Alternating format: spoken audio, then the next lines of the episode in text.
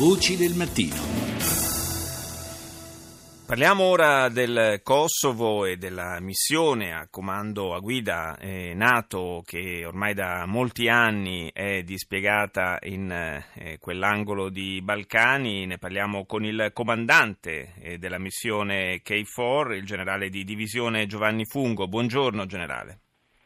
Buongiorno dottor Salerno e un saluto a tutti gli ascoltatori. Buongiorno. Dunque, generale Fungo, la forza eh, NATO per il Kosovo ha cominciato la propria missione ormai molto tempo fa, nel 1999, nel giugno del 99, sono passati ben 18 anni, eh, 18 anni nel corso dei quali la struttura e gli stessi obiettivi della KFOR sono mutati.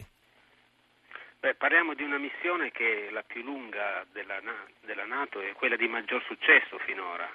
Parliamo di 55, 55.000 militari che sono entrati in Kosovo nel 99 e adesso la missione ha avuto un'evoluzione positiva grazie al favorevole risultato che è stato ottenuto e al momento conta circa 4.300 militari di cui 550 italiani e l'Italia rappresenta il secondo contingente per numero di soldati presenti sul territorio. Peraltro sono molti i paesi che hanno partecipato e che tuttora partecipano a questa missione, paesi anche non della Nato.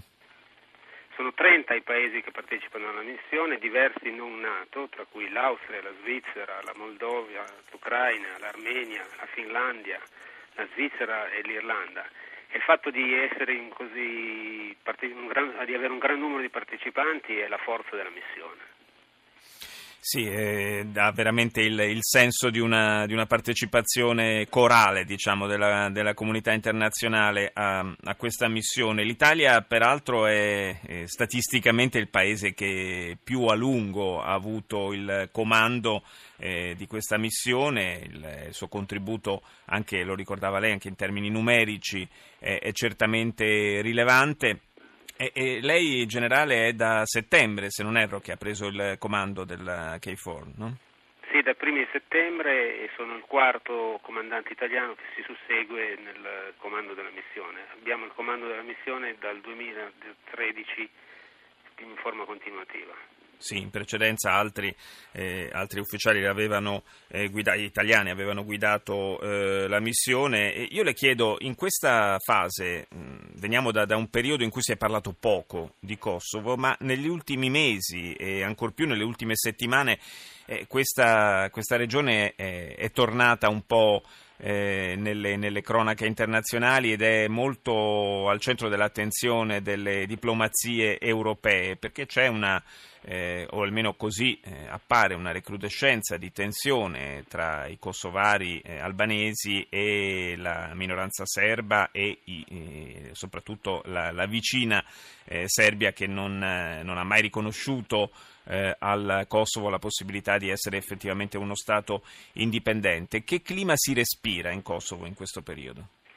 Il clima che si respira in Kosovo è un clima che si attacca molto ai simboli, per cui voi saprete, avrete seguito la, la, situazione del treno che doveva attraversare il confine, certo. avete seguito la questione del muro che avrebbe dovuto dividere Mitrovica Sud da Mitrovica Nord, per cui c'è una retorica che si infiamma molto facilmente però fortunatamente ci sono dei meccanismi mediati dalla comunità internazionale che riescono sempre a riportare la situazione nei, nei debiti ambiti della, di, una, di, una, discussione pacifica e politicamente corretta. Chiaramente delle, si determinano delle situazioni di tensione che possono avere delle ripercussioni a carattere locale sulla popolazione che a volte non capisce quella che è una semplice retorica politica e può rimanere convinta di un, una situazione di apparente eh, conflittualità che in realtà viene sempre ricondotta in, nei, nei dovuti limiti.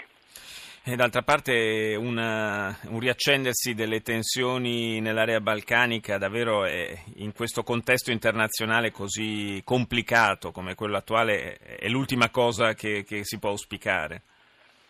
I Balcani sono una cerniera tra est e ovest, per cui un Balcano, una zona balcanica tranquilla significa una, una serenità e una sicurezza che viene trasmessa non solo dal Kosovo alla, alle rimanenti aree della regione dei Balcani occidentali, ma all'Europa stessa. Questa situazione che, eh, di cui stiamo parlando implica verosimilmente che la, la missione dovrà continuare ancora a lungo però.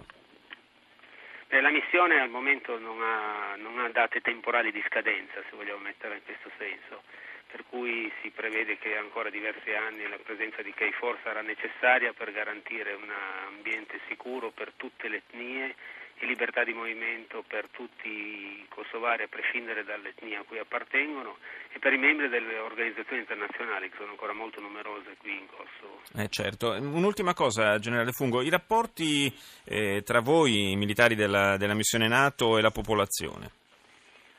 I rapporti tra noi e la popolazione sono ottimi anche perché noi del, c'è stata un'evoluzione nella tipologia della forza, abbiamo i cosiddetti mobile liaison teams, che sono dei piccoli gruppi militari che vivono nelle municipalità a contatto con la gente 24 ore su 24 e ne tastano il polso, per cui c'è una trasmissione di fiducia e di sicurezza reciproca tra noi e la popolazione locale.